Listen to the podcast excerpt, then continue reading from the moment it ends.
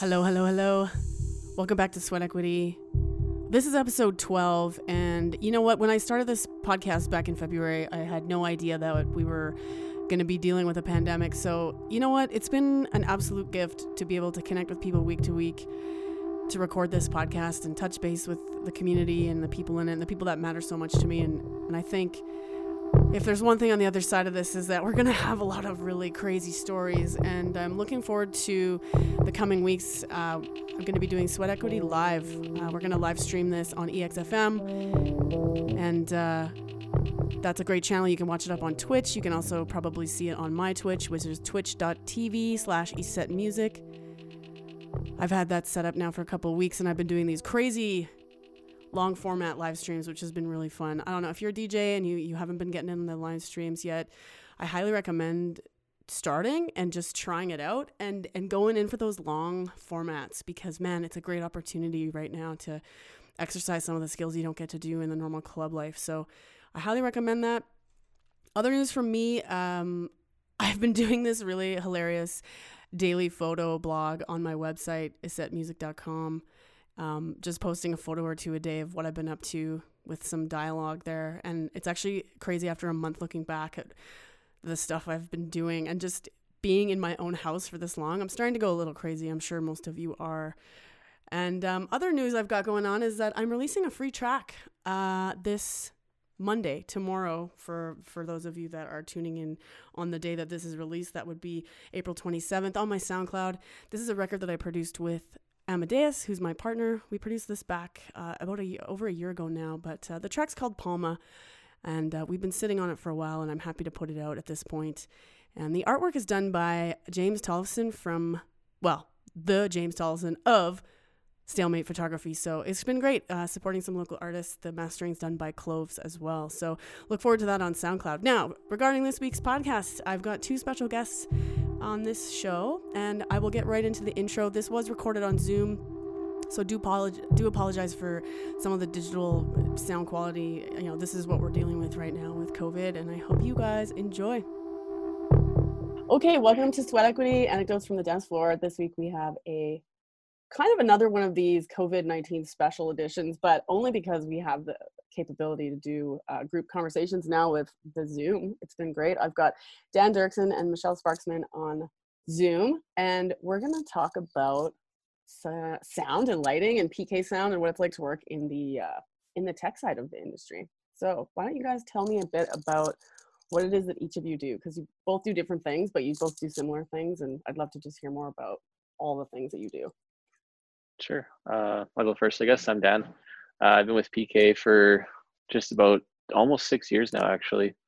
Six years in June since my first gig. Uh, I started kind of more part time, just doing the odd uh, show with them as just uh, kind of you get into the industry as you just you start pushing cases and loading trucks and getting told to set things up over here, and you don't really know what you're doing, but the more you do it, the kind the more you get uh, acquainted with all the terminology because there's a lot of terminology of cables and connectors and stuff. Yeah, I bet. Um, but uh, before that, I was uh, sound, or no, I was more uh, lighting and visual uh, tech at uh, a nightclub called 10, 10 mm-hmm. nightclub That's in right. Calgary, which no lo- no longer exists. But that was where my I kind of got um, aware of what PK sound is and got involved with some of the PK guys through 10 in a sort of way. Yeah. And uh, you know, I was a uh, at 10 I handled all the changeovers of all the DJs, so I got really knowledgeable about the DJ gear, which anyone who's a DJ has played clubs that has not had a good sound tech. I'm sure you've run in I'm sure you've run yeah. into an issue with frustrations with cables not being plugged in properly or whatever there's a list of things and you know just being in that environment allowed me to really um, become aware of all these issues that can pop up and how to quickly because you need to be like instantly to able to right, right away yeah. I mean people don't realize that how stressful it can be as a performer especially if you're the headlining act if you get up there and there's like an immediate issue um, yeah. how quickly it has to turn around and how desperate it can seem when you're just like flailing about trying to fix a problem and how useful a stagehand or a sound tech can be in those moments. It's like it's like a night and day experience for some people you know Yeah. So generally at PK, my job is is uh, is the stagehand side of things, where I will I try and make it as smooth as possible for any performer on stage, so that when they show up, what they expect is there and exactly set up how they want it. And if any issues arrive, I'm there to uh, to handle them. And it can be something as simple as you know the reverse switch on a CDJ is accidentally left on, and they're like, oh. I don't know what's going on, and it, you know, but it's it you know in the moment you're you're as a performer like it's a nerve wracking thing. No matter how big of an artist you are, like I've seen True. yeah some very big names get on stage and they still have stage fright until they get you know three or four songs in and then yeah. you know they get in the groove uh, yeah. i don't think that really goes away i think you just get more confident as as you do it but that first couple seconds you always kind of yeah. second guessing yourself so as a stage check you're trying to just take away that uh that that uh hesitation Anxiety. of oh my god is is the equipment going to work it's like i'm there so that they can turn to me in any moment they have an issue and i can handle it and they can just focus on performing Awesome. So yeah. And I'm d- d- uh, doing a little bit more front of house this last year where I've I've started to mix, um, you know, bands and DJs and stuff, and it's been a learning experience. It's sound is a rabbit hole that you go down. the yeah. more you learn, the more doors it opens, and you're like, oh my god, I know nothing.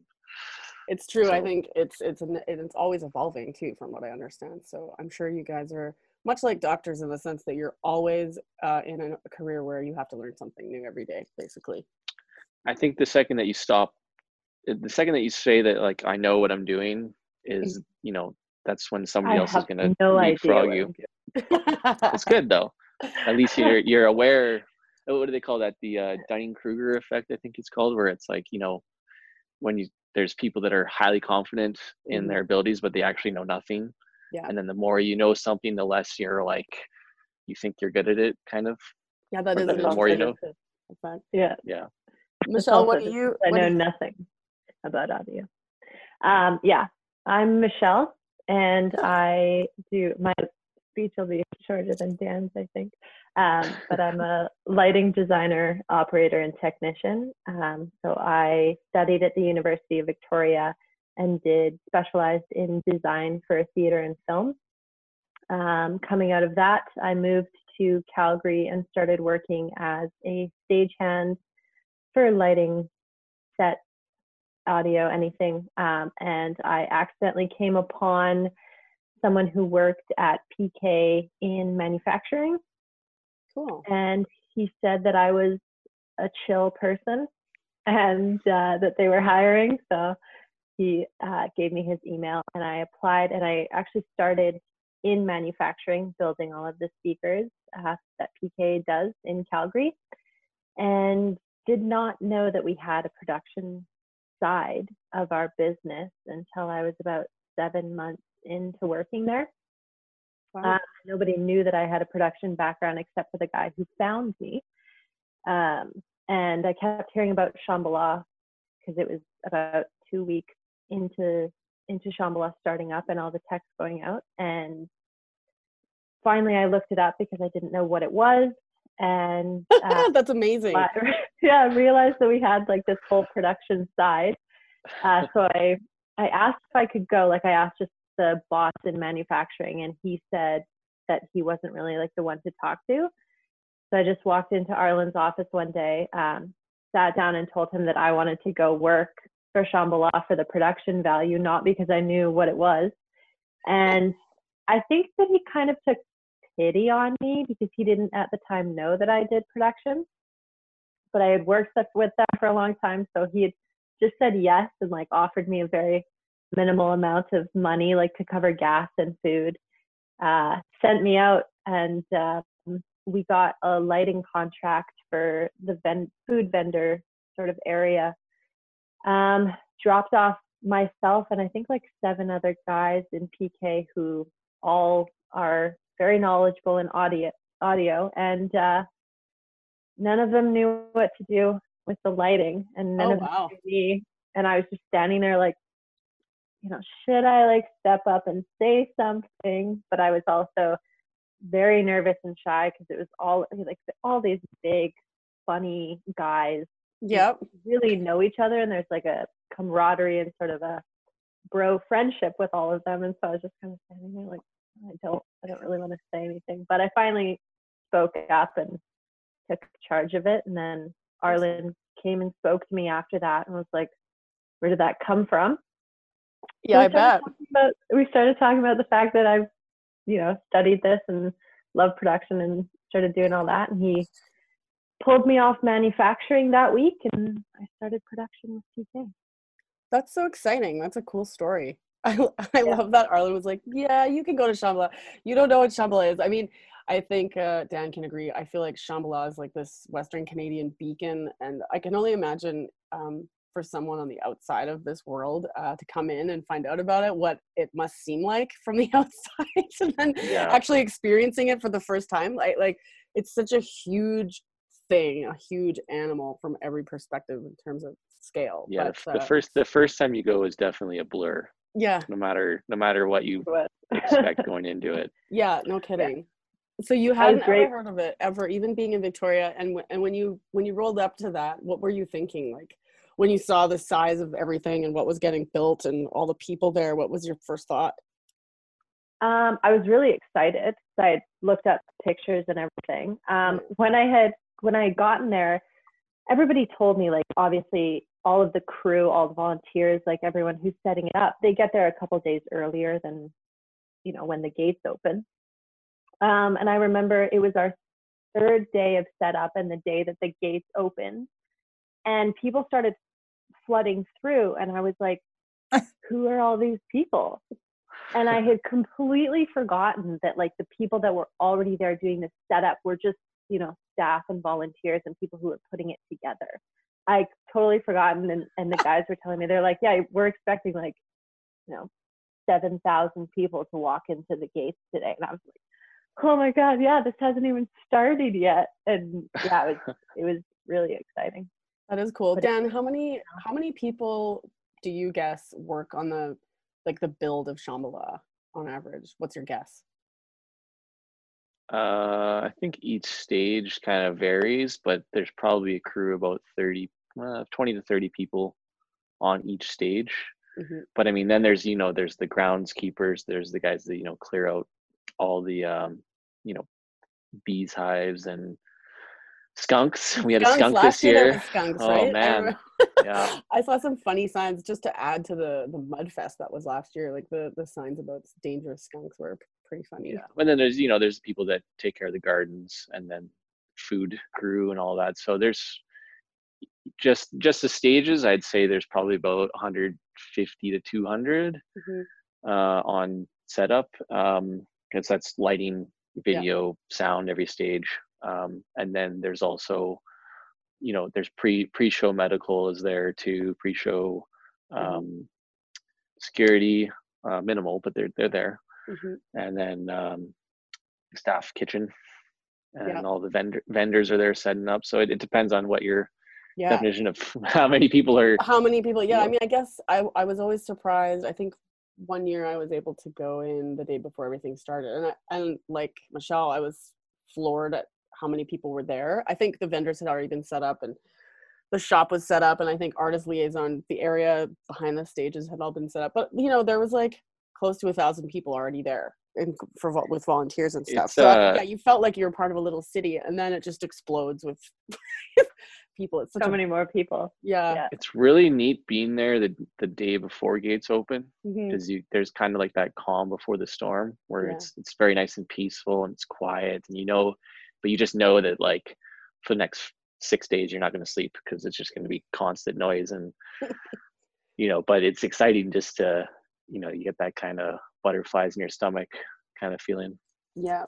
Are there when you're setting up for those shows? I know I've been around for sound check. Like, is it this big momentous occasion once everything's set up and every stage gets to finally test? Like, do they have a sequence testing with each stage, or how does that work? Like, I've never understood. Uh, well, we kind of all we kind of all at the beginning, uh, like it all comes in one truck, one semi truck, right? So, Yeah.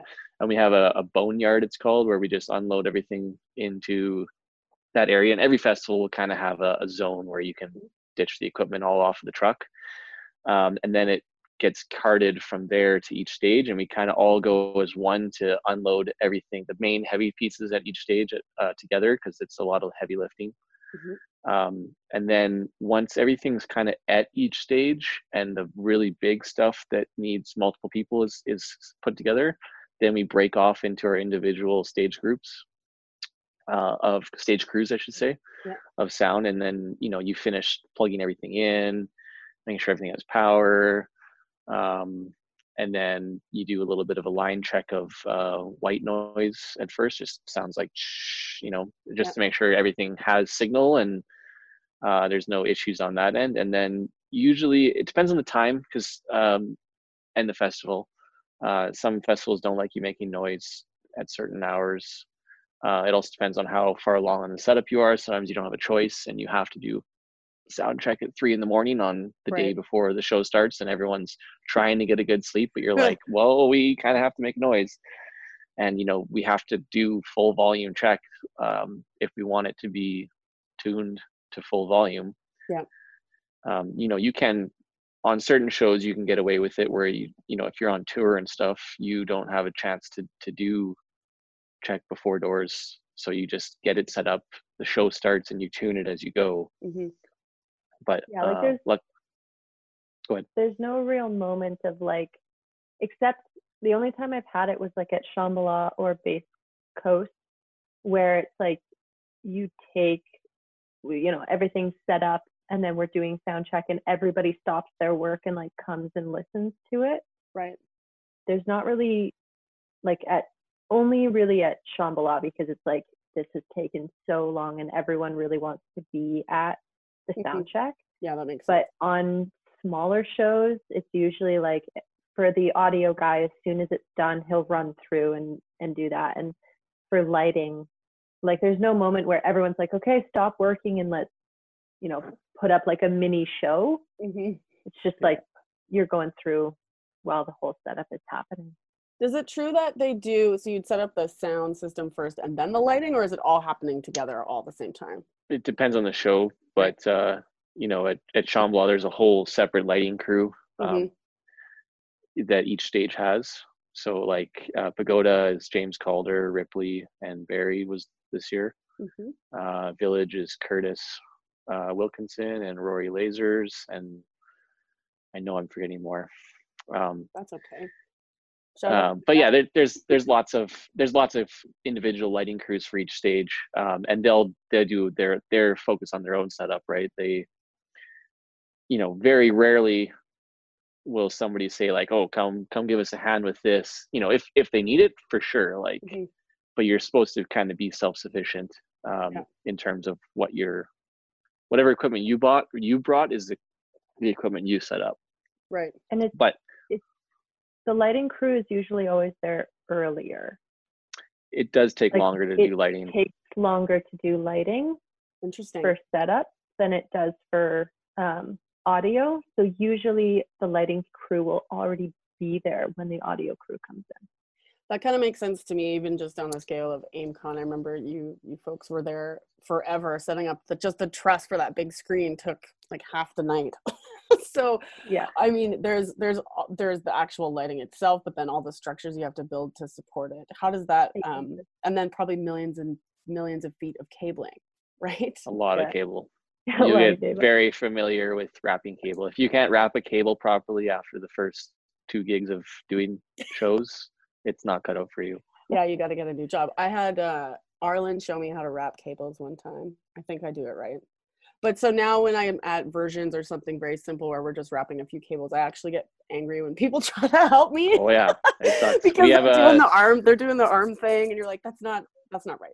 So bad. You know, because at, at the end of the day, all that stuff has to come back to our shop, mm-hmm. where it has to go back on the shelf and get scanned in, so that we make sure nothing got missed or lost or or broken. And you know, our shop guy, I've been the shop guy before mm-hmm. um, for a brief period of time, and I know how it's a very thankless job. It's probably one of the most important jobs of any production company is the guy yeah. that's in the shop that has to take care of all the gear, make sure that all the stuff is clean, make sure it's all tested, make sure it's all organized because you know when a big show comes out like Shambhala, you know, you're packing five stages down or Mm. four stages down at once you know and that's a that's a lot normally if it's just one stage you're like okay that's fine i can you know go through and it's four stages at the same time and you're also having another festival come in that you have to now flop to Shambhala, it becomes a really big nightmare. So if you have a crew that, you know, on the load out, they're properly wrapping cables and putting things away so that it just saves that extra few seconds every so often that all adds up to, you know, an hour or more saved for Yeah. a shop guy. Tell me about what it's like in the summer for PK because it's I can only imagine. I mean, as a touring DJ, I know what it's like to go from show to show, just myself driving myself to perform. But in these tight timelines where you've got the teardown time, the setup time as buffers on either end, and you're going week back to back weekends for what, 12 weeks? You have usually a festival every weekend, probably starting, well, not this year, but typically it's starting in June. Is it earlier? Is it an earlier season in BC or does it start typically in uh, June? I Probably think it about start June. Yeah mid June kind of is when some of them starts. But I mean it depends. Like some of our guys go down into the states and they're doing shows like Lightning the Bottle and EDC, Mhm. which would have been um, in April this year, April May this year. Yeah. Um, but obviously they're postponed for the time being. Um, but you know, for me, it's usually Canada Day is kind of the start of like the madness. Yeah. It'll be, it'll be Canada Day. I think last year I did a big corporate thing. I don't remember if you were on that, Michelle. The um, Aurora uh, cannabis Mm. thing. Yes. Yeah, that was a big Um, one. That was right after yeah. Canada Day. So it was like, it was uh, Canada Day celebrations. Then we had a corporate thing, and then Stampede starts up, which PK's been getting more heavily involved with Calgary Stampede. Went straight to base Um. I wasn't. I would. I did. I didn't do uh, Stampede. We had a separate crew on that, but I did uh, Astral Harvest and then straight to Bass Coast, and Oh, then wow. Chasing Summer, Shambhala. It used to be Motion Notion in there as well, and um, Fozzie Fest and Wicked Woods, Yeah. and and oh my gosh, they're Borealis as well now. yeah. So like it, Yeah. it, it's spread out. Not you know you don't do every single one, but you usually get put on. Well, it depends on who you are, really. Um, It depends on what your skill set is and um, how long you've been there, and that kind of because there's basically a call list of techs, and the more seniority you have and you know skill set you have, the higher up the list you go, and you're more likely to get called for a show. Uh, otherwise, they if you're not available, they'll they'll just bump down the list until they find something. But there's some weekends where we have so many shows going on that we don't even have enough techs to do all the shows efficiently. Yeah. What about Um, what about supplies and sound system stuff? Like you know, That's another thing. I mean, there's there's other weekends where we have literally every piece of gear rented Yeah. out.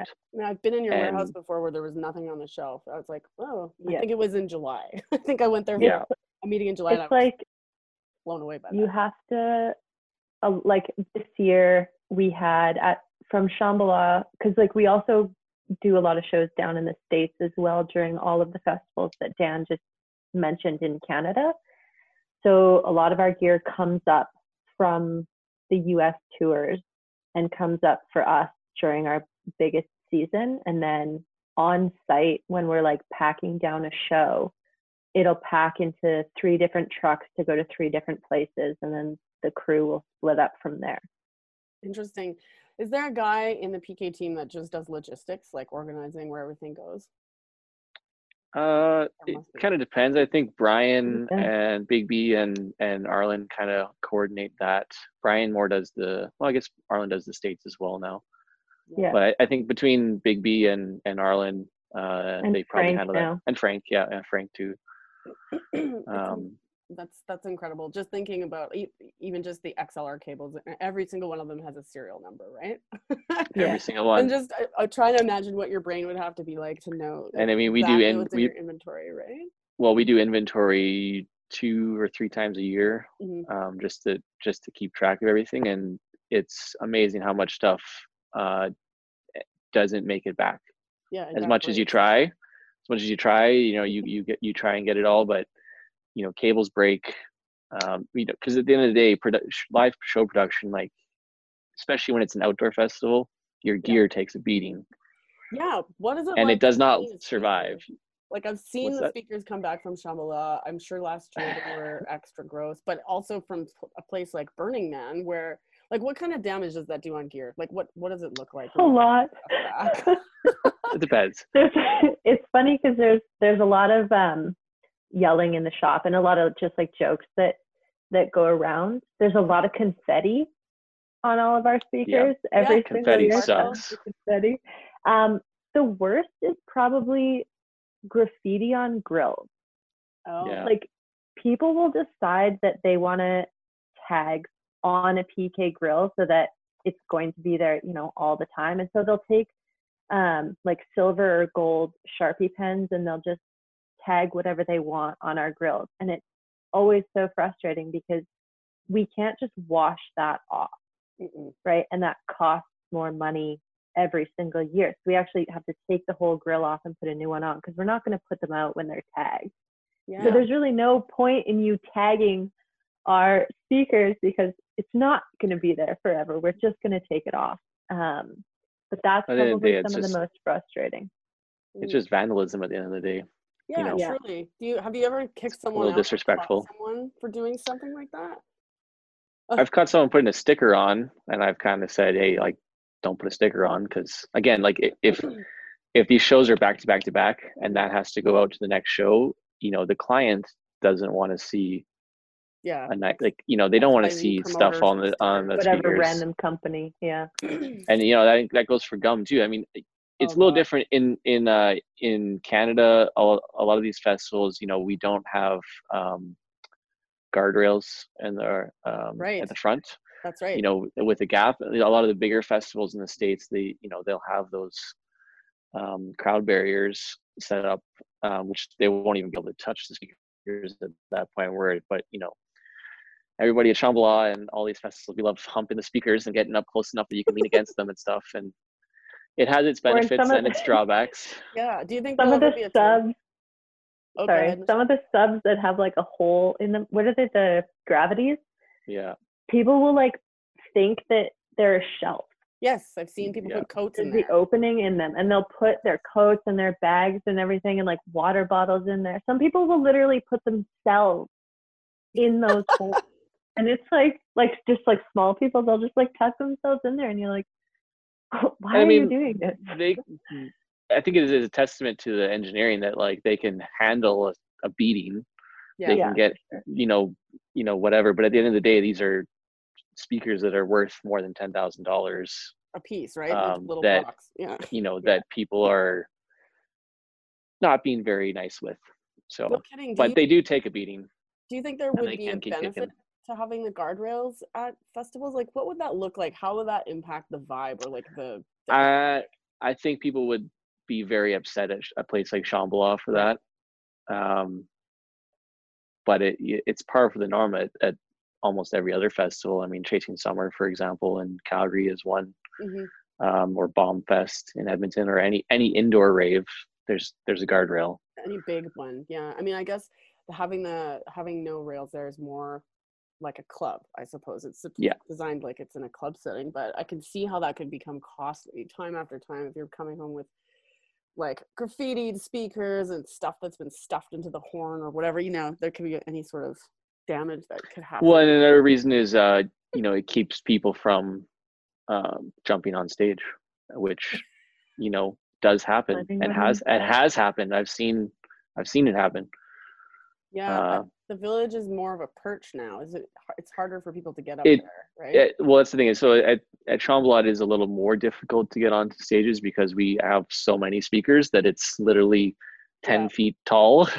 so it's a little harder to climb up, but you know, it's still people still like to climb. it. I mean, you look at older photos of Shambhala from like you know 2012 and earlier. Everyone's just standing on on the everything. speakers on everything yeah it was pretty like wild westy yeah, and you know, there. I think that that got kiboshed because you know the safety implications of all that. So Yeah, I mean, at the end of the day, the uh, the safety comes first on everything. And if if if it came down that it was determined that it wasn't safe for people to be physically close to them like that, then Yeah. then it would probably be that rail uh, time. I on the podcast that I had Arlen come in and chat with me, we talked just a bit about um, the changes in safety measures that have been implemented in the last decade or so. But you know, what what are some of the things that you've seen that you think are great? I mean, my worst nightmare in life is having a speaker fall on me. I've seen so many sketchy setups in my days in the last 20 years, just like speaker stacks that weren't you know tied down you you know you can just you can do the measurement by putting your drink on a sub and just watch it you know it just it slowly vibrates off and falls on the ground i mean I was always anxious about uh, speakers stacks specifically about how they're how structurally sound they were. And then when line arrays came about and things were you know up in the sky, I, yeah. I, yeah, I started to feel even more anxious because I was like, well, what if that isn't structurally sound? What's your take on that? I mean, well, we make sure, like, you know, we have a really good team of people who are who know how to rig, and usually, like, if you're if you're bringing up a line array, it's on the house, basically like beams up in the roof that are all steel, um, and that have all been weighted to hold a certain amount of weight. And so I've never been worried about like I would find that I'm more okay with line array being hung than some lighting towers. Sure.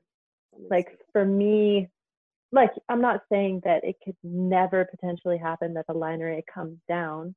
Um, it depends on who the team is and if someone screwed up. Or if but there's a tornado.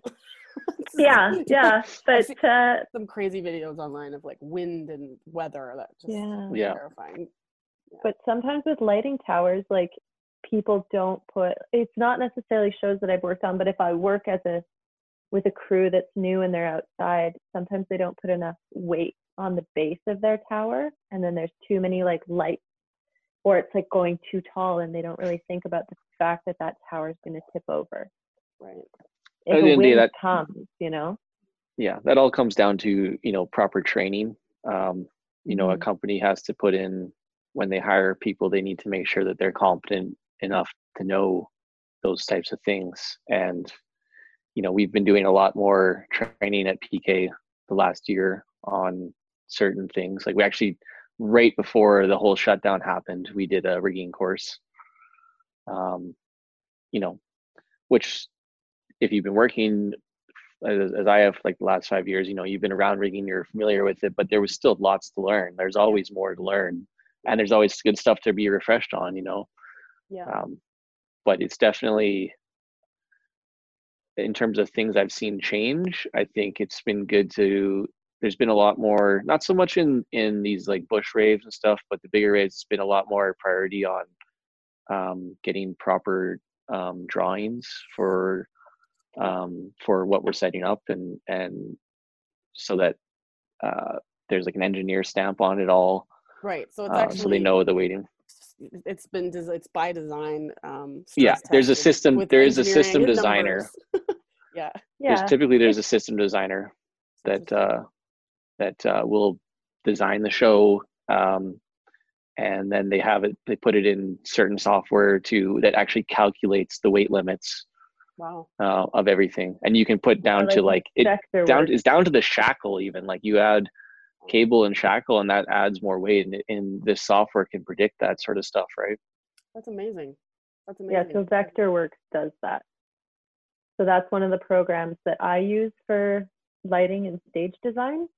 And like Vectorworks has a bunch of different sort of um, kind of subcategories for what you can use. Like there's Vectorworks Spotlight, which is good for people in entertainment, and then there's Vectorworks like landscape for people who are like landscape architects and everything like that. And so depending on what sort of programming you need, um, but yeah, you can like put in like presets to the weight of what everything is, and it'll help you calculate all of the rigging that you need, which is really good. So this is really cool to talk about all these little details because I think when people think about a sound tech or like a sound man at a club, I think they generally think that those guys just stand around and make things sound good. But what I've come to learn just uh, through organizing AIMCON with with PK and the team at PK is that you know there's so much more that goes into this from what you're talking about here, which is literally engineering and and safety and by design, um, critical thinking, to like harm prevention, to uh, all the inventory elements, and then planning. It's it's quite an intense job, and and so the market seems like it's mostly made up of contract workers. Is that right? Uh, Uh, yes and no. yeah. No? So like Dan, actually Dan and I aren't contractors. We're employees with PK. I'm only an employee because I started in manufacturing. So I had to be an employee there because I was full time. And then they just didn't take me off because there was no point. hmm Um, but a lot of our guys are considered contractors, yes. and there's benefits and drawbacks to both. I mean, Mhm. um, we get taxes taken off and um, benefits potentially. I have depends on how. No, I, I don't either. But I had the I have the option if I wanted to. I could Mhm. Mhm. uh, pay into benefits and whatnot. Uh, I I get vacation time, but it's just paid out every check. So, Mhm. um, but with the contractor, you can set your own rate, de- Oh, right. depending on your depending on your demand, right? So and your skill set. Um, and so there's some guys who But but you can know- also set your own rates, Dan. Yes, but I, what I mean is like show to show. So like if I got approached to do a show, Mhm. uh, depending on the scale of show, I can say, oh, I'm I'm going to charge this. Whereas Yeah, you know, for for me, I'm going to charge this much money, but to do this club thing, I'm going to charge this much, depending. for on me, it's more li- it's more Yeah. like uh, sometimes it depends on the show, but it's you know it's a, either hourly rate, uh, a, a day rate, or a show rate. So something like Shambhala, you get you just get a uh, for me, it's just a, a flat rate for the entire show. right. and that also has its benefits and drawbacks because you know if the show's easy um you know you end up making positive money that you done hourly. Or the opposite is you know it'll be very very long and very hard and you don't end up making a lot of money. And you know when it comes to these uh you know western uh, no, not just Western Canada shows, but you know the hours that we put into them. It's not like we're making a lot of money doing it. No, it, it ends As- up as a becoming like tech? labor of love almost, right? Which Exactly. It is, is legend has it that that's kind of what these are for everybody. is. involved. yeah. it, it- it- which is is. which is not always the best thing at the end of the day. You know, you want to you want to get what your your work your your hours you put into it. You want to make sure that you're getting reimbursed for that e- efficiently. But it's definitely, you know, would I rather go work at some other job and and not be stoked to be there every time I do it? Right. and the trade-off is kind of corporate. So if we're Yeah. doing corporate events, it'll be an easier event and we'll make more money because there's more money with big corporations that put on their galas and their Mhm. Christmas parties and stuff like that and fundraisers, yeah. Um, versus a bush rave Which where probably has its benefits though, because you're being challenged constantly. Like I, I know I've worked as a DJ in corporate events, and it's like this is great money, but I want to rip my eyes out because this actual Yep. work sucks. like it's Yeah. just ripping out your soul. Yeah, And Um, so I think like balancing between the two is if you love the rave and you love that sort of scene, Mhm. balancing and doing some corporate stuff helps you be able to sustain that lifestyle. what would be your advice for someone that wanted to get into working as a tech for PK? Because I know I meet lots of little ravers that are like, I want to work for PK. like that's their dream. You know, Calgary has this cool thing. PK is this cool thing that we have. We're lucky to have it. We, we're lucky to have it be not just a production company, but like there's manufacturing. There's also corp, like office, you know, workers there. Um, it's a cool career, and lots of people want to get involved. Always, I'm sure you get that question a lot. Um, What would be your advice? it's it's funny because we get that question a lot and we actually all as a group have talked about this subject so much about people coming up and being like at every show like i want to work for pk how do i do it? And we actually i mean dan can attest to this i guess is we have a lot of laughs about um, people who do that and people who come up.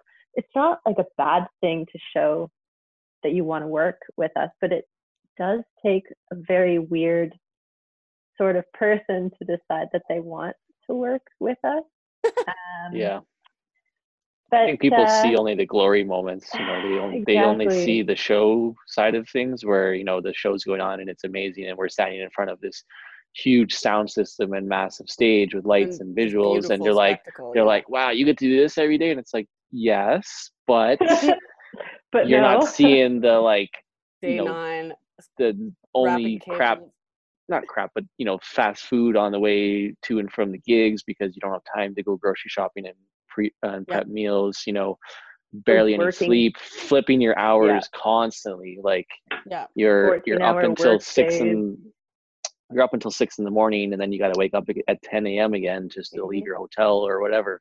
You know, it's a very grueling lifestyle, and, and it takes a Yeah. toll on a lot of a lot of techs. You look at a lot of the older techs in the industry, and a lot of them are they have this um, this disdain, I guess, for for their job. Like Not they really, yeah, they disdain is a good word. They do it that but they don't enjoy it anymore and i think it's just because you know for years and years it it just beats the crap out of you and it's hard to find it's hard to get excited at i think for a lot of these older techs uh, Well, especially even- with uh, you know the way the music landscape has changed from when they were um, younger.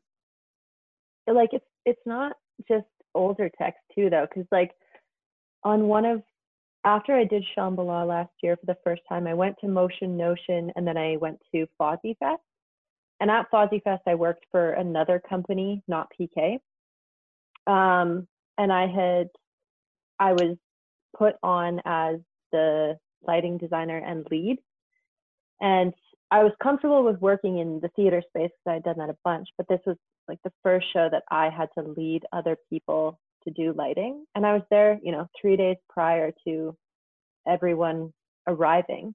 And I was so frustrated, like everything was breaking down. I was pulling cases that are, you know, 100, 150 pounds through sand. Like we oh. have wheels, but we're pulling through sand and we're pulling through mud and we're pulling through gravel. Like most of the times the wheels on the cases don't work for where we are. And so you're basically, and then the sand and the gravel add like extra weight and extra pull to that. So I was and then the rain kicks working in and the rain, and I was having the day before gates opened, this was at Fozzy Fest, I had a total like breakdown. I was losing it. I had worked, I think, and I this happened at Wicked Woods this year too, where a lot of my lighting equipment was broken. But because because I work with PK Sound, I'm usually the only lighting person on site if Dan isn't there to help me troubleshoot. So I have to troubleshoot a lot of the time by myself. And it gets really frustrating. It makes me work longer hours. But I had like a, a full breakdown and then the show started and it was the first night of the show and I was really grumpy and I was really tired and my body was sore and it, it I the vision that I had wanted wasn't producing. And then it started raining and then I had to cover the lights that I had actually been able to put up Oh God. and wasn't able to use them. And I was just like, oh my God, everything was like going wrong at this show. Um, thankfully, I had some good friends there and they were just like making me laugh and giving me some drinks every once in a while. But someone came up to me who was just like, uh, you know, a party goer. They were there for the first night. They were really excited. And I was just like, I didn't want to talk to anybody. I didn't want to look at anybody. And they just turned to me and they said, Why are you so grumpy? Oh, and they were like and then they started like accusing me they were like you should be so much happier like you're in this great space it's so good to be here like there's no need to be grumpy and to be rude and i was just like honestly i was like i'm gonna punch you Yeah, no kidding. i've had that a Wow. few times i've had that a few times where people when we're in the pk shirt they'll come up and literally ask us why are the P- pk crew always so grumpy Mm. and you're like, we're working in the sun, like hot, hot days in the sun. We're working in sand. We can't, like, you know, we've been working for so long. The staff kitchens, when we get there, we're getting the same amount of food as like every, like the staff kitchens. They're always like, yeah, and I understand. They're like, we want, we're feeding tons of people, so we're giving you like tiny portions. and we are starving.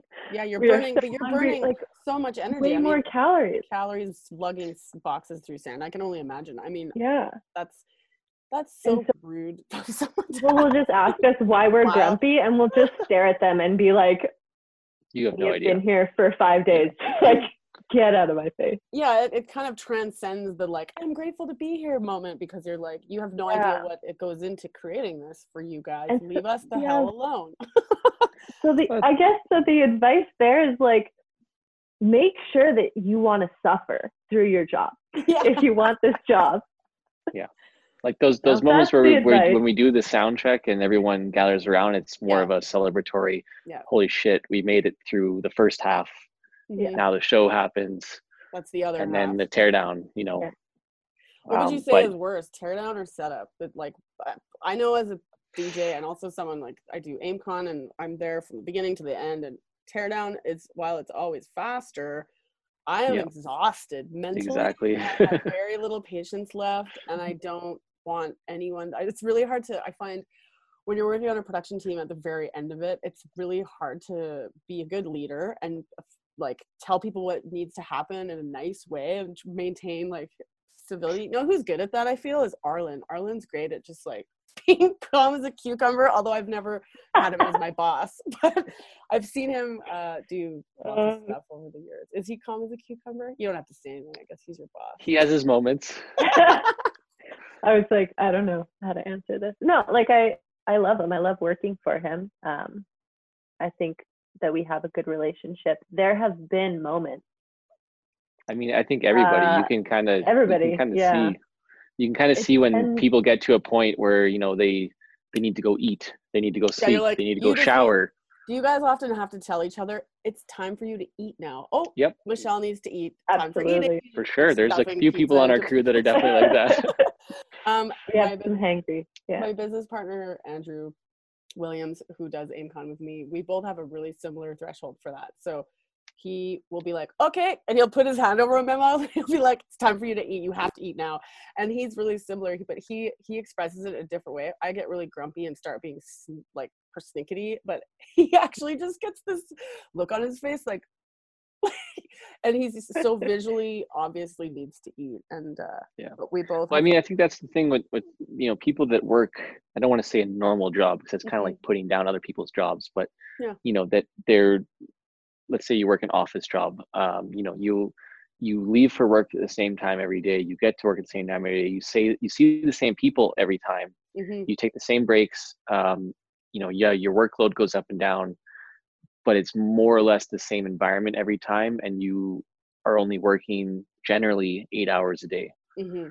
um, with you know production and stuff you kind of work in spurts and those spurts can be very long at times where because the show's got to happen yeah know, it's gotta happen. it, And- a- as long as it happens in a safe manner that's all that at the end of the day that's all that matters. Um, I feel like people that are attracted to this type of job or this industry are also people that will sacrifice eating or For you know personal self-care in order to get the job done. I know i've done that myself several times and- and you make those compromises just to get reach those deadlines and we're always working together to make sure it happens. But you know what? Doing that week out weekend uh, has got to have its impact overall. yeah i mean it it definitely it when for me myself i know when i get very absorbed in any sort of work it doesn't matter if it's just production work but i definitely put off self-care and uh hunger and whatever to the get to the point where i'm you know lucid essentially and i'm like Mhm. holy shit i i gotta go do something which is not healthy but you know it it's a it's a balance of trying to to uh not get into that behavior and also being productive enough that because your your timelines to get some of these shows set up and ready to go are are not very um But- forgiving at times yeah And that's like absolutely I agree with what Dan said. And those are the moments where when we, you know, when we commented on Arlen has his moments of being cool as a cucumber and then not. Mhm. But, you know, when um Donnie or Frank or Arlen or Big B or any of those guys are on site with us, they're also really good at because they're not necessarily um you know, they do some of the physical work and they do help us, but they're not necessarily doing as much. so they're really good at looking at their crew and being like, "Ooh, okay, I can notice now that a lot of people haven't taken a break." Mhm. And they're, you know, they'll order us pizza and they'll order us food, and then so much pizza. they'll sit down and be like, yeah, so much pizza. They'll sit down and be like, okay, everybody, like, you need to take a break now and you need to eat. Um, so if we're not, you know, watching ourselves and making sure that we're eating enough, you know, they're always there as a support too, which is but helpful. I mean, for most people, a lunch break is you know half hour to an hour long. Mhm. You know, most Ours lunch breaks for us two is like pieces of Yeah. pizza Yeah. and run. Yeah, and you know there's definitely a lot of people that when they do get hired on in the past where you know you can tell right away that they're- they're not cut out for this because they'll Mhm. get a few hours in and and they're not used to just go go go hustle, go hustle. go Yeah. and then they only get a tiny little break and it's not that they it's not that we like want to go back to work it's just that you know the sooner we get this shit done Mhm. then we can take an even longer break right Yeah, yeah. It's like none of us are mad that we don't get breaks. None of us get upset. If we bring a new crew member on and within two hours they're like, "When's my break?" Hmm. You're just kind of like, What? "Oh." like a lot of our crew members don't have that mentality. We don't ask for a break. Like if I get hungry, nobody questions it. I walk off for five minutes, eat a granola bar, have a sip of water, and I come back. right. But it's not like okay, we're going and grabbing a coffee, getting a sandwich. But yeah, I find that most of the crew members, if they're new, as soon as they ask when the break is, they usually don't make it for very long. months. Yeah. What about other yeah. self care stuff? I know Dan, last year you got um, refocused on your fitness and well being. Like, what what have you noticed? What was some what were what was the moment for you where you were like, I need to do something differently to make this more functional for myself, for your mental health, for your well being? Like, uh, i just had like back pain a lot and I, I mean i'm 31 now and i was like i'm 30 i'm not old. I shouldn't i mean yeah we do a lot of we do a lot of lifting but like i shouldn't feel this broken. Mhm, um, and a lot of that was you know due to not proper nutrition uh, not having certain muscle groups built up so that my back was then taking more of the workload right? which then left led to more strain. You know i bought a new bed because i wanted to be able to have the hours that i do get to sleep in my own bed get a, a you know a good comfortable sleep and not hurt my back as well which Mhm. has been amazing um you know because Dan when you're, talked addic- about this mattress a few times.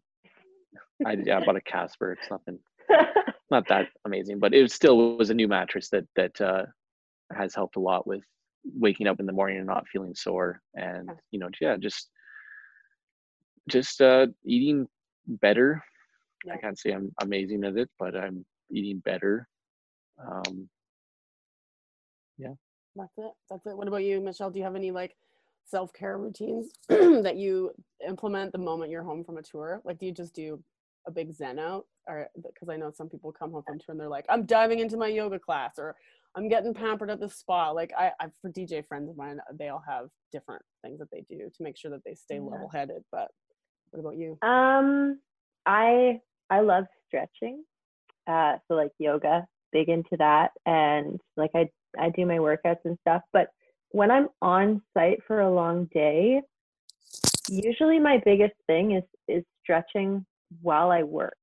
And I've had comments from some of my coworkers telling me that it's really weird sometimes that I start stretching. and they're like, you kind of stretch at the most awkward moments.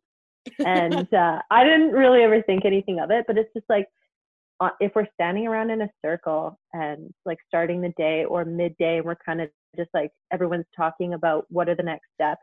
I always will just like start my just like start some stretching and just like limber up the body. Um, and so we're always like standing in a circle, and I'll just like start lunging like into the circle and like and doing all the stretches. And until someone commented on it, I was like, oh, I never really thought of that. But it brings me, it just makes my body feel a little bit because like your muscles get tight throughout the day. Absolutely, And and so your just, like- feet, and your feet. Oh my God. Yeah, proper and so you footwear just is like very do key. a back bend, and Yeah. you're like, oh, my back crack. That feels way better, and it kind of sets me up a little more for the day. But then, yeah, my feet at the end of the day, I have a Burt's Bees coconut foot scrub, Mm.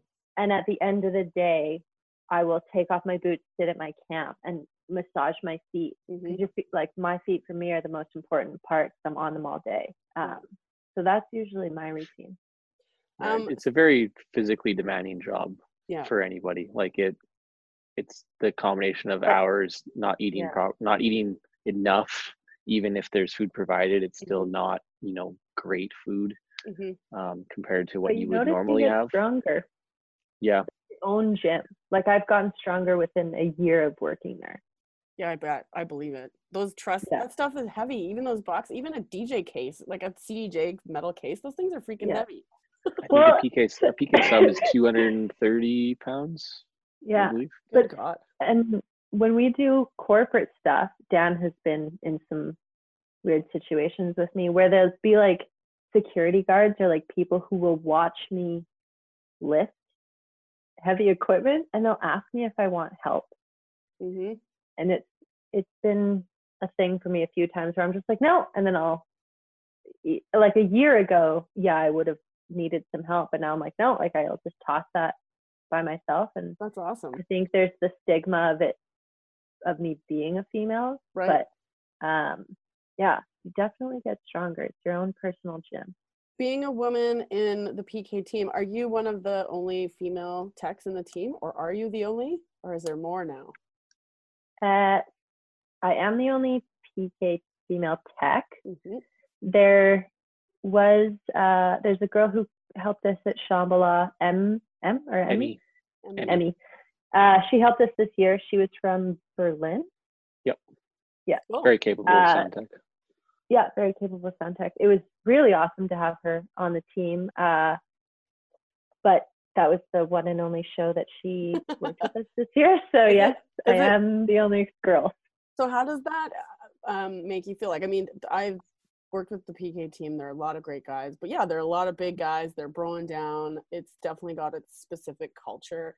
Um, I can just picture you in a circle doing your stretches. Like, does any do any of your like more feminine habits rub off on some of these guys? Like you, you know, taking food breaks and wanting to do stretches. Is that? I bought some of Michelle's lotion. Oh, really? oh yeah. Yep. Yeah, yeah. I have a side hustle. Um, I've been called mom Yep. on site. Uh, just like I don't know for what reason. I don't necessarily know that I have any specific like female habits that rub off on the guys. I've been um Kevin asks me a lot about my hair. Okay. He's got long hair. He's like, how can I make my luscious locks look as good as yeah, yours? well, because because he has curly hair as well, and so he's a, he'll always comment and be like, "Why does your hair still look good after five days in the bush?" He's Yeah. like, "What are you doing that I'm not?" I'm just like, "I'm not really sure." Um, at first, like when I first started out working with the PK crew, there was um, some definite holding back on some of the comments and jokes that they'll just generally make hmm um, you know, because when guys are with guys, they'll make a little bit more of a crude commentary. So when I Oh, first started, uh, I could just like feel that that was holding back. They don't do it anymore though, um, which I'm fine with because I think that my humor is on par with theirs. Totally. Um, but there, it wasn't really with PK that I had any issues. Like I work for, I freelance with a bunch of other companies, um, and I mean, there definitely is a stigma of, especially being a young girl or a younger girl coming in with a new crew, and it just being like old guys, and I'll get stared at a lot Mhm. um, I will get I will get crew members and crew leads who decide to like give me tasks that I don't have to lift anything and it's more of a like not non physically taxing work. Um, so I've had issues with that before. With the guys at PK, when I first started, they definitely put me on tasks that were a little more minimal, or the guys like because I wasn't as strong as I am now that I've had to lift things constantly. Um, I would have guys just like come and grab speakers out of my hands just so that like Oh, they were like nice. I it wasn't like I was struggling, but they were like, no, no, you shouldn't like have to lift this. And I, but there's also like a frustration for me. Like I'm, I can be very hard on myself, and I am very competitive. Mhm. So I always get to site, and I feel like I feel like my personality is more aggressive when I first meet a crew of Mhm. guys because I'm like, I want to prove myself. Yeah. Really badly to them. Um, and so I did have that when I first started working with the guys at PK, and it I think that it did help that I spoke up like with the lighting side of things when we were Yeah. on site. Um, now I have no issues. They very much call me a part One of of us. One of One us. of us. Yeah, that's so great. I mean, that's I think that drive, that competitiveness, and that needing to prove ourselves as women in these kind of like male-dominated arenas is part of how we get accepted, though. In the end, you know, I think Mhm. work ethic always will speak for itself, which I think is good. Um, It's definitely uh, uh, still a challenge. I know we we had a previous uh, female audio tech um, who was a front of house engineer, and you know she would set up on some shows, and the bands or rappers or whatever would come up and be like, "Oh, when, when's the sound tech getting here?" oh and yeah, she'd be like, "I'm the sound tech," and they're like, Yeah. "Okay, but like when's the, like the actual guy getting here?" You know, yeah, yeah. like that sort of type of thing and it's like you know other than physical um challenges that that a female body might have compared to a male body there's really no nothing to hold you back from being a competent lighting designer or an audio tech everyone has the same ears everyone has the same eyes yeah. um Yeah. There's you know. there's um even so I I wish I had looked this up before this call, but um there's some initiatives now to sort of promote more women coming into that field. I've noticed uh, all over the world There's like grants, grants and stuff, which is apply for grants and stuff, which is really cool. which is like it's cool, but it also frustrates yeah, I hear you. I'm like, good, but if we are getting grants just because of our sexuality, like that's the equality thing. Like guys should be getting grants if they want to be in the industry too. Like it. Do you yeah, think do you think that the grants act more of a like an invitation to try it? Like I think maybe I think the numbers are obvious. You don't see that many women just like jumping on like I want to be a sound tech. It seems hard right away. Like seems hard not in the sense of what it is. It seems hard to jump into a male dominated arena. I think for young girls, for example, that might be, you know, a little bit intimidating or perhaps um scary or just not worth it, you know, especially if, if you're say you're Yeah. a girl in the club scene and you see what sound techs have to endure, they might be turned off. But you know, maybe a grant program or just even some reveal about what it actually is, what the job actually is, the technical side of it, the art side of it, um, would make it Yeah. appealing for women to come on board. and it's also like can it, it i mean it also is positive because it connects you to a community of other females and Mhm. you can talk to people who are having the same struggles as you Mhm. um, which i mean i've spoken to dan many times of just of having um, moments of being very insecure um, on job sites and very insecure in like i know that the guys always do say that i'm one of them but i'll still have moments where i'm like i'll feel slightly not part of that just outside of um, it, yeah. yeah and so um yeah having i definitely when i do see a girl on site like there is that just sort of head nod and, and bonding um, towards us so i still do think that that it's um, a great program and that women will benefit from it Mhm. um, but at the same time i don't know like i don't know that uh, like I understand that a part of it is because like because the grant is to give you money towards the pursuit of this. Mhm. But I feel like, and this might just be me, I feel like I have a mental stigma towards we're getting money because we we're not getting the job. Right. So we need a grant to balance out the fact that we're not being the first picked for the position. Right. I have been in situations, uh, unfortunately, where I knew that I could program a show at a certain level, and um, I felt that I should be picked. But that's also like an ego thing. Like, Yeah. oh yeah, I think that I would be perfect for this. And then I didn't get chosen. Um, and it was a show that was in Calgary, and they brought down a tech from um, Another another city. city.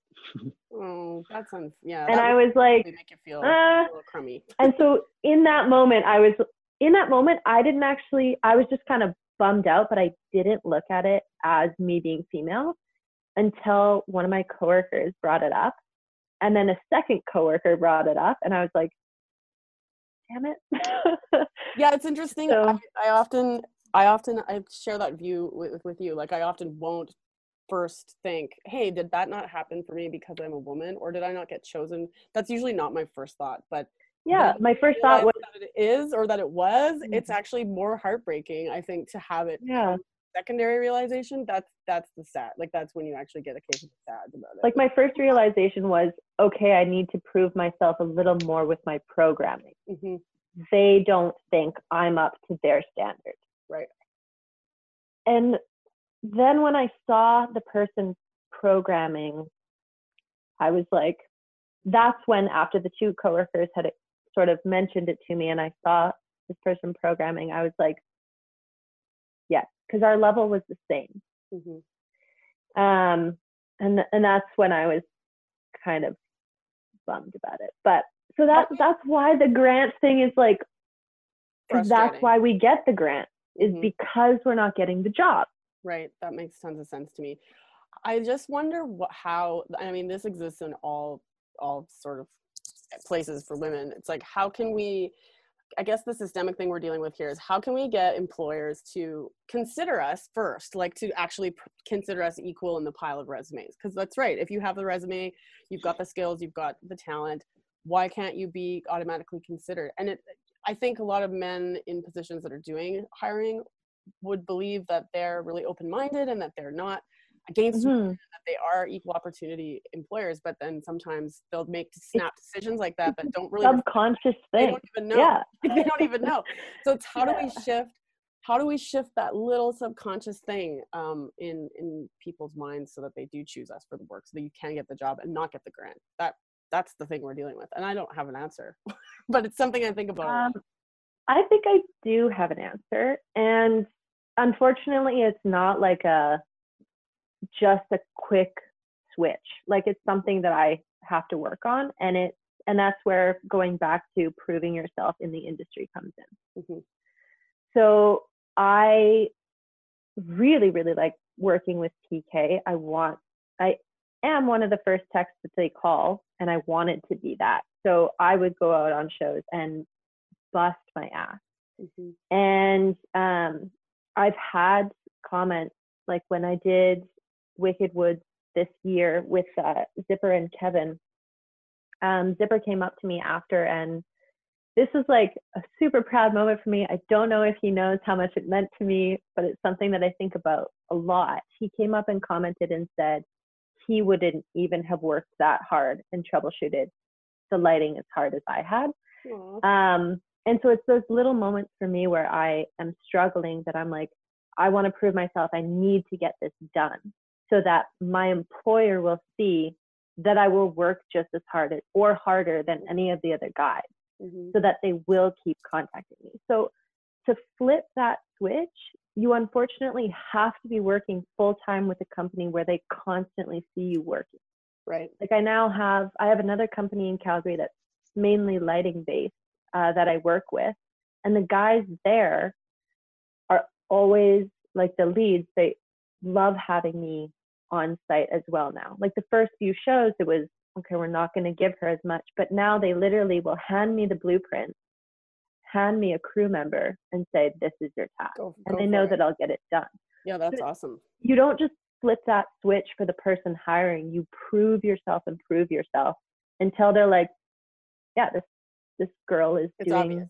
it's an obvious just as choice. much as everyone else. Exactly. But do you feel that uh, in other situations that stuff is you don't have to prove as much? Uh, maybe if you're a male in the industry, where you're kind of given stuff that you're not capable, co- competent in doing. Yeah, I mean, As this is what I see. I see guys getting chances to blow it a lot more often. Mhm. Like I've So- said this before in Yeah. a different conversation. It was like women, when we get given those chances, our options are one thing, one outcome is that we have to kill it. Like we have to do a really good job. Whereas I find with men sometimes Yeah. in different areas, like they'll get one or two chances. They can either do really So- well or blow it, and they Mhm. still get another chance. That's that's the issue. But I don't know how to fix that. That's the thing we have to work on. it's an interesting question, Dan, because I had a moment where I was put on a team with one other guy, and it was like, I think the fifth show that I had worked with uh, another company in Calgary. And we had a cable run up to the second floor over a balcony and then into um, the power, the house power. And so running that up, we had to sandbag it all along so that all of that cable weight wouldn't just whip down to the second floor. Right. Now, me and my coworker were sent up to unplug the power and then slowly like bring the cable back down to the floor as a team. So I went to unplug the power and he had gone and taken off all of the sandbags but didn't tell me. So he just pulled all of the weight that was holding the cable down. He came, unplugged the rest of the power with me, and it just whipped Oh past us, no. Flew down to the second floor, and just like where everybody was working. Thankfully, no one was hurt. Yeah. But we both looked over the balcony and were like, holy shit. And then walked back, like I took the sandbags and started walking downstairs, and the rest of the crew were men. And I found out an hour later that the entire crew thought it was me, Oh no. Mm. but nobody came up to talk to me. And thankfully, he was a good enough guy that he, once people were like, I can't, like, I guess they all kind of got together while we were on coffee and I went to get a coffee. And all of the guys were like, I can't believe she did that. And thankfully, my coworker was good enough to say, it, Oh, that wasn't her fault. That was mine. Mm. And when I came back, um, he admitted to me that everyone thought that it had been me. And I was like, why did they think it was me? yeah. Mhm. Just You know, it was just an, an automatic assumption. Um, and so he, thankfully, yeah, because he could have just stood there and been like, Mhm. Yeah. Yeah. it, it was her. Like, and that would have been the moment because after that, because it had been such a big safety thing and all of those cables had whipped down, he actually wasn't hired back for a long time. Oh, So he could have just stood there and been like, yeah, that was her, and I wouldn't have been hired back. right. So, Good for people to you know, I, I have moments where people assume it's me first. Yeah. You know, I I screwed up first, and so it's it's as you said um, earlier that we have we get given an opportunity and we have to make it right. It has to be Mhm. right. I feel like one way that men can help us um, in these technical positions is is like you said earlier, sort of give us those supportive words when there's an opportunity to tell us we've done a good job because that makes us feel less insecure first of all but also when things are going wrong and you know women are being pegged as the person who made the mistake you know to speak up and and be a, a support person for what the truth is right like that And I still make so many mistakes. Like everybody is gonna make mistakes you know, right? I still do, and I I'll, I'll want to admit them, but there's I would definitely still like. I mean, but I think that's everyone, men included. It's always nice to hear that Yeah. you've done a good job. It doesn't. It's not just a, a female thing. You know, that's it's interesting you say that though, because I know not myself, but I know people on certain touring crews. You know, they they don't get that. Hey, man, you did a good job tonight, kind of thing. Where and then they'll go and work for another crew, and you know they get that. You know, after the show's done, like, wow, we really did, really killed it out there tonight. We really did a good job. You know, or or this went wrong, we could fix on it. It's not just dwelling on uh, your your insecurities of you know you couldn't do this tonight effe- efficiently and you know yeah um, i think i think being able to to be told hey you know you're you did a good job i think that definitely does go a long way Yeah, for sure. Yeah. Um, we had a couple questions from people on Facebook, and uh, the one they're, one of them's a real easy one. Amadeus Meitner wanted to know what kinds of music you guys listen to in your off hours because I guess you know we're all immersed in electronic music and then probably corporate stuff, which is whatever it is. But what do you like in your normal day to day life? Like, who are you as a music listener? I mean, I do mostly listen to electronic music because that's kind of what I got into. But I like less less of the stuff that I would hear at a club. Um, not all the time, but you know, I like um, Koan Sound, for example, um, Flume, Pretty Lights, um, Jon Hopkins. Hmm. Um, just more chill, more chill kind of. Um, I've been really listening to this artist named Ekcle, E K C L E, Oh, and I, I just it's like Koan Sound in a sense, but I described it as like, it's more like a story storytelling through music kind of. I think that's how I kind of describe it. Whereas it the beginning is not the same as the end. You know, most Yeah. most tracks have the same kind of sounds and structure throughout, whereas Yeah. their music is very uh, up and down, up and down, n- no direction really, but still musical. Dan, you were a producer too, weren't you? And you performed, and you were a DJ, and you do all these things. in once in a lifetime i did uh, i did i went to school for audio engineering um, so i did learn music production and recording that's actually where i met zipper originally Oh, who's on our pk crew and i also um, one of our other crew members i think jacob went to cato i think Interesting. i don't know yeah Hmm. i feel like Yeah, there was somebody else that did area with Kiefer and Oh, okay. Joe. anyway i uh so but yeah then i did djing for a few years but I and you know i, I was getting a little successful at djing. Um i was playing you know shows in all over calgary and um even like Motion Notion and stuff.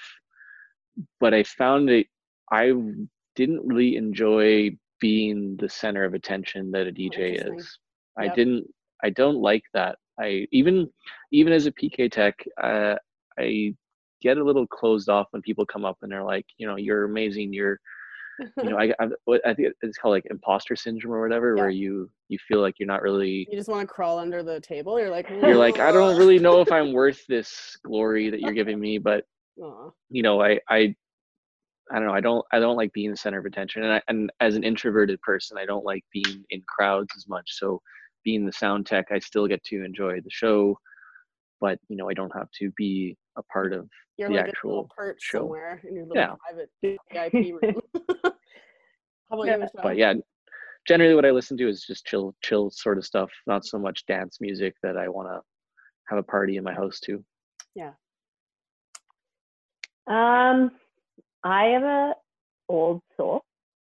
So I like I grew up in a family um, where musical theater was a big, big thing.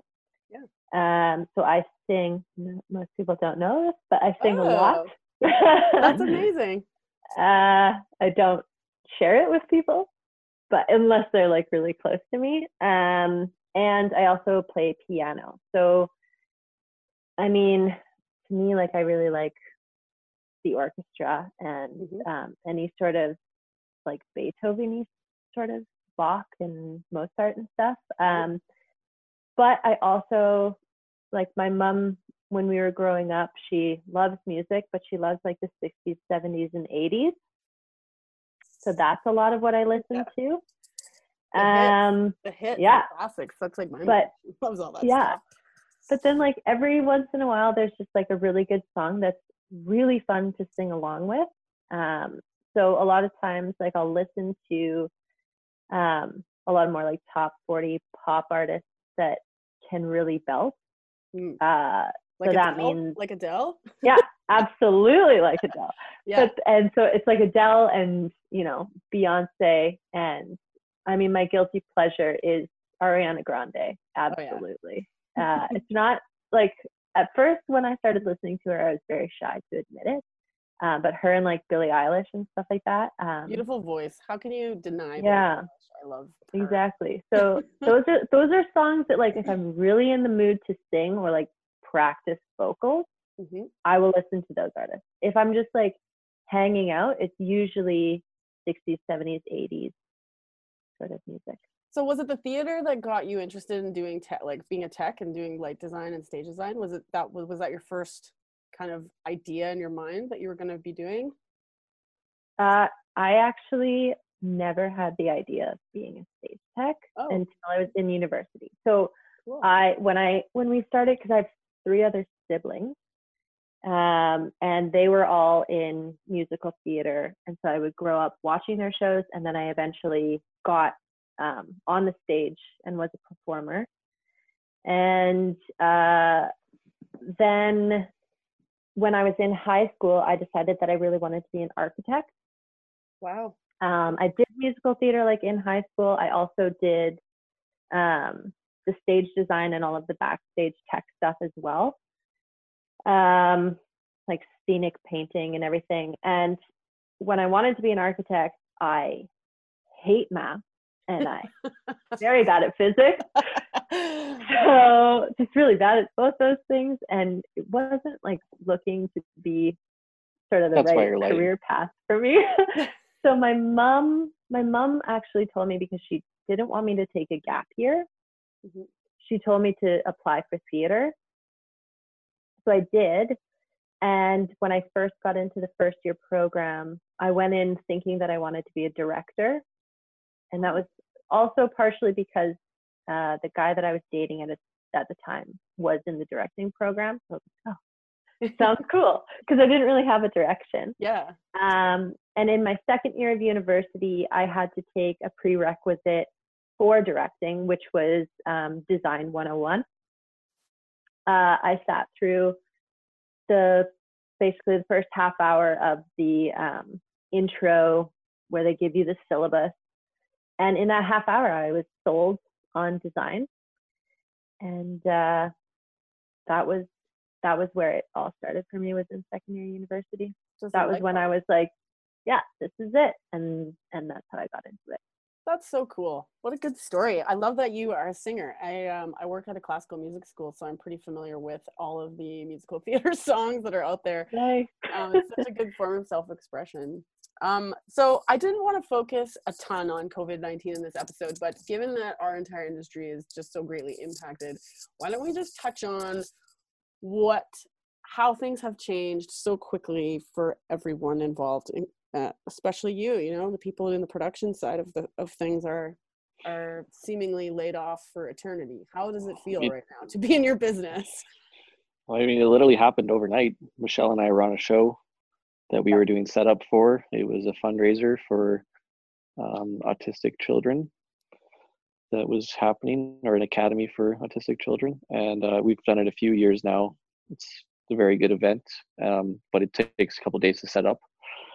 And we were halfway through setup, and it just it just happened so fast. It was like, yeah, the news was getting around like, oh, it's in Alberta, it's here Mhm. but everyone was including myself i think at the start i don't think anybody really you know we all i think downplayed the severity of it I at so. first and it it Yeah. uh, you know it was all like oh it's here okay but it's only like one person okay it's only two persons like whatever Mm. and then it was instantly like all gatherings above 200 people are banned Mhm. which meant basically every event that Everything. matters Mhm.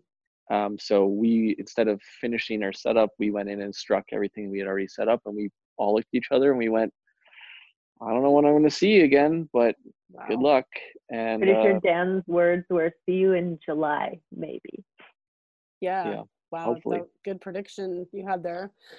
Calgary just announced the ban on events completely until June 30th. And I think for me, hearing that news was finally for me, it said it, it made it real. I think I had been sort of clinging on for dear life, like maybe things would get better. But then when that announcement came in, I don't know why, it just hit me so hard. I was pretty upset about it. How, how are you feeling about it? I mean, this basically my my roommate Theo works for KLM Backline and it was a similar thing. They were on a they were on a plane to the Junos and they canceled the Junos while he was on the plane. So he landed, got on a different plane and came right home. And then he was in like quarantine for 14 days. But he um it, it all moved so quickly, but he got back to Calgary, went into his office and they were like, you know, every show is canceled for the Yeah, I mean, I foreseeable think we're future. gonna You're all laid off.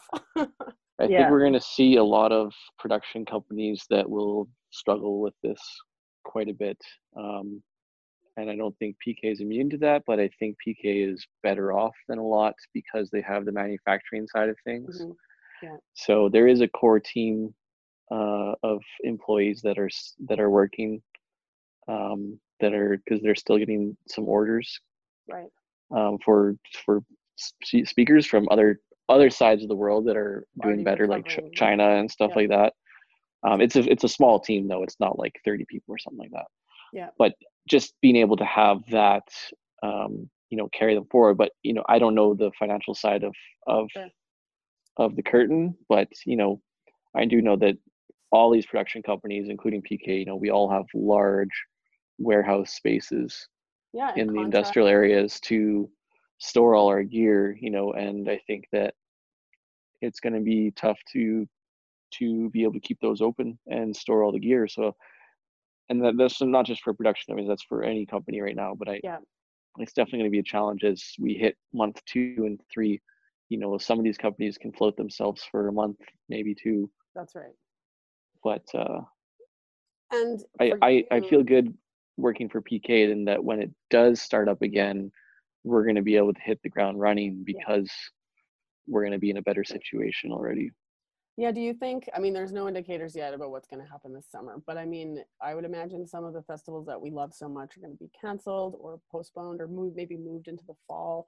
I mean, what kind of an impact does that have on the business when everything gets pushed forward? Like, it does it change the dynamics of hiring or how the the workflow? Because I would imagine if festival season got pushed like September into late September, then We're already looking, October is going to be slammed. Yeah year. so yeah you because then you're also mixing in corporate stuff and then of course christmas and then all the different seasonal things that go on so like how, the, the further down the line impacts seem to be pretty intense i can't imagine what that must be like yeah, I mean, it's just going to be instead of a super busy July, it'll be a very busy September, October, assuming that we're good to go by then.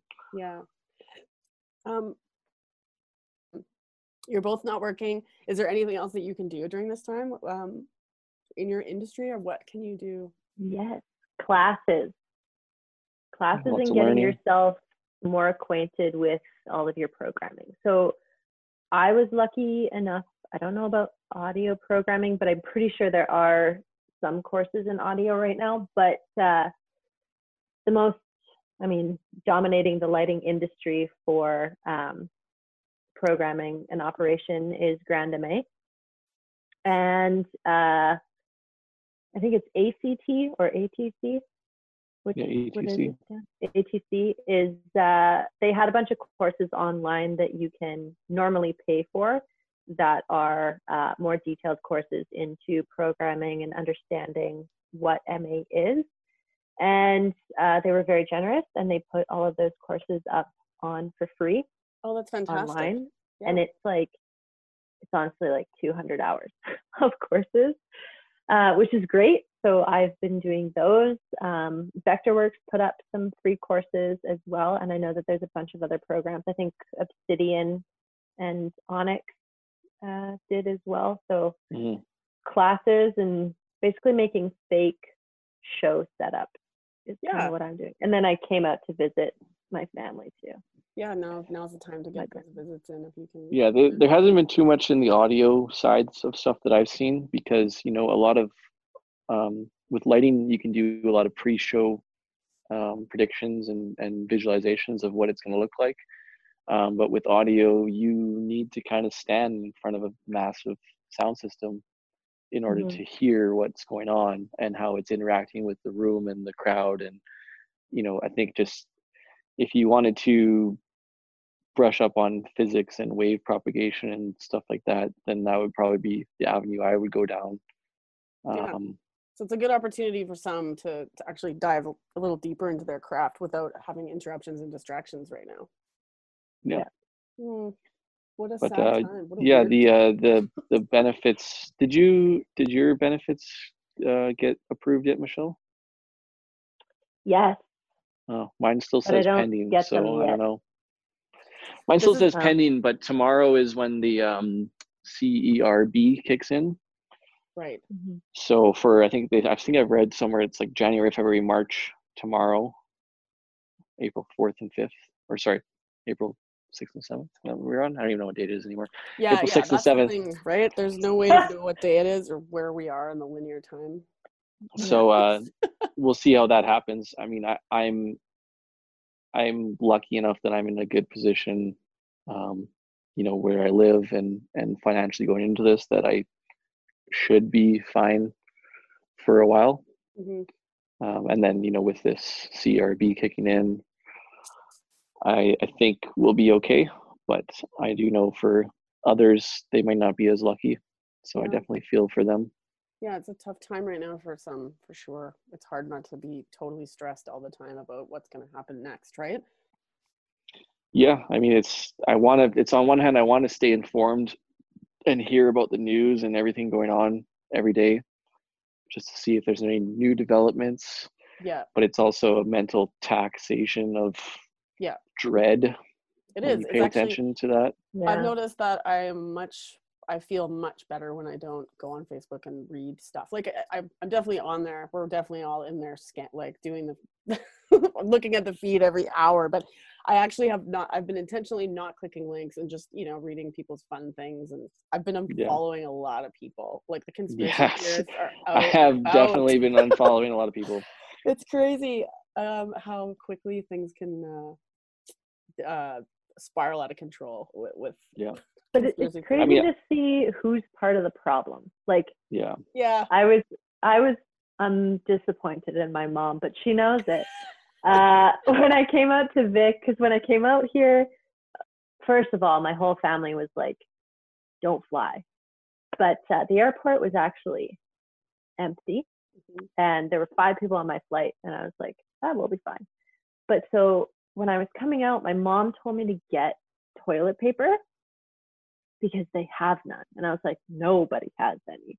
Uh, and I got here and I opened, I was looking for a towel when I was taking a shower and I opened the cupboard to the bathroom and I was like, Mom, you don't need me to buy you toilet paper. She has so many rolls. And I told her that I was disappointed in her and I was like, You're the person that creates problems, you know? So it's, it's been interesting and it, I'm finding it with certain people, it's really hard to talk about because everybody's views are different. There's the people who panic, there's the people who don't take it seriously at all, Mhm. there's the people in like a happy medium.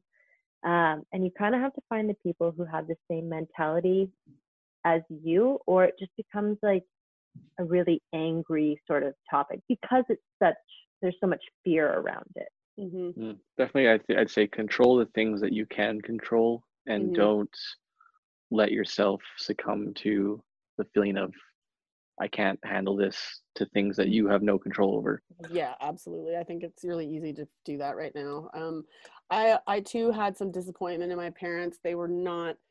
They both own their own business and they were working still at their office with five or six other people. And I was like, you guys have to stop doing that because my because my stepdad has COPD, so he's really at risk. And I just thought, you know, you can just have someone else working. Like you don't need to be there. Everything that you do is very managerial. Like you don't need to be in the office. And then they announced that uh, he's going to go do a roofing job because he runs a roofing company. So he's going to go to Edmonton for six weeks with COPD and still do his his roofing job. And I was really upset. I was like, my whole industry is totally shut down, and everyone I know is abiding by these rules so that people like you don't get infected by people like us. I need you to sit down and stay at home and stop going outside. And they totally wouldn't listen to me. And I was just like, God, how many other people are being exactly like that? And that Mhm. this problem isn't going to go away if, if we have that as the as the majority. You know, ugh, it's frustrating. Parents and their toilet paper. But yeah, as, as for social media, I'd say, you know, try and be a, a light in the darkness. You know, I, I was sharing old memories of raves actually and shows that I had recorded videos of because I, you know, we haven't done any shows for a month. Let's, yeah, they've been great. They've been great. let's show been doing some, some old stuff. content. Yeah, I've got Yeah. a, lot, of content, Yeah, constantly filming, that's taking amazing. pictures. Well, is there anything else you guys want to chat about, or is that it? I mean, we've been chatting now for ninety minutes. This was a great Woo. talk. it went by really Yeah, it good. fast. Awesome. Thanks so much for your time. I really appreciate it, and I hope that both. Yeah, of you thanks for having a- us. Restful couple months, and hopefully, I'll see you out there in the summertime. Maybe I don't know. We'll have to see. I feel like once this is over, our industry is going to be one of the first industries that blows up and has a lot of work because Oh, everyone's the- going to want to be outside doing the first something, parties that go down- show. The first parties that go down are going to be off the chain. Yeah, good Yeah. times. Good times all around. And you know what? They'll probably be really well produced because everyone will have so much creative uh, like stuff hmm in the in the pipes from this time that they'll Mhm. the visuals will be on point, the sound's going to be amazing. Everybody's going to make decorations. I'm sure it's going to be awesome. Yeah. For sure. I'd say for anyone that you know wants to get into this industry, it might be a little slow right off the get go, um, but you know, prove yourself. To it's all it is definitely about people you know and and you know get in contact with people and show that initiative that you definitely want to do this and that you have a little bit of experience. I know it's one of those things. It's like how do I get experience if I don't have experience? hmm um, but you know you're not going to get hired onto a full-time production company as big as someone like pk with no experience so you know i think start smaller something like theater for example where michelle got into or you know a smaller um, you know wedding production company or something and then Bar you know, venues. uh, you know prove yourself and your capabilities there and and then make a name for yourself and then you'll get headhunted eventually by these bigger companies. Hmm but it might take some time it might take some ded- it might take some dedication. Hmm i went to school for audio engineering and i didn't get hired into an audio job until probably five years later four oh, years wow. later something like that so Yeah, and I got I went into lighting and I got hired by an audio company. Yeah, So There you go. to do manufacturing, no less. exactly. yeah, that's crazy. That's such a cool story. You both have been so great. Thanks for being on the show. yeah thank you for you having us. Yeah, anytime. We'll chat again. Maybe we should have a follow up chat in December. See how you're Well, holding it together. do is if anybody has further questions for anything that we commented on, Yeah, and then we can do like a follow up if there's more for sure. okay. That sounds like a great plan. All right, that's it. All right, that wraps up episode number 12 with Dan Derksen and Michelle Sparksman. Now, you can find Dan on Facebook. Uh, he's always a big wealth of knowledge on all kinds of technical stuff, as I said in the, in the episode here. And uh, Michelle's not on Facebook, but you can find her on Instagram, MS Sparky with two Y's. And uh, she has a private account, so you can request to be her friend there. But she's both of these people have been wonderful. It was a really fun conversation. So, man, I can't wait to be on a dance floor again with a sound system of any kind. That's the truth. Um, I hope you enjoyed this episode. Again, you can find all the good, all the good news about all the things that I'm doing at www.esetmusic.com. Sweat Equity comes out every Sunday in the recorded format, and I will announce what our live stream plan is probably on our next episode. So stay tuned. Thanks for the support, and we will chat with you all again soon.